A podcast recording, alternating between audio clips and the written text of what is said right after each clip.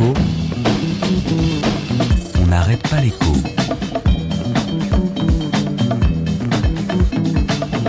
Alexandra Ben Saïd.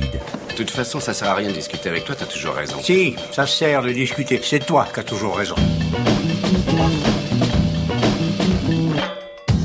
On parle de la SNCF Vous avez vu, les cheminots aussi, c'est C au en même temps. En même temps, la concertation sur la réforme et la grève perlée. Les syndicats ont appris, ils ont appris qu'entendre les mots concertation, négociation, réunion, grain à moudre est loin d'assurer qu'au final, on fera autre chose que ce qu'avait déjà décidé l'exécutif, surtout aussi en même temps, on entend le mot ordonnance.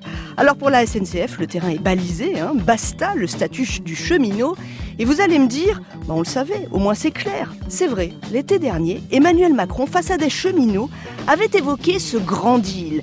Donnant, donnant, réforme contre reprise de la dette. Et la dette, c'est bientôt 50 milliards pour SNCF Réseau.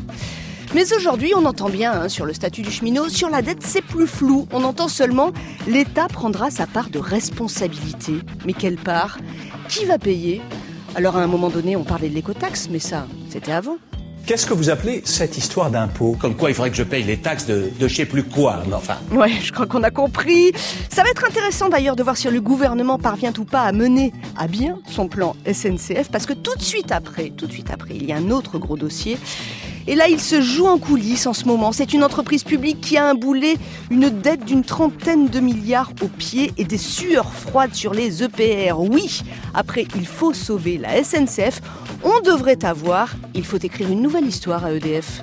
Ah bah, on va pas finir en cause. On n'arrête pas l'écho sur France Inter.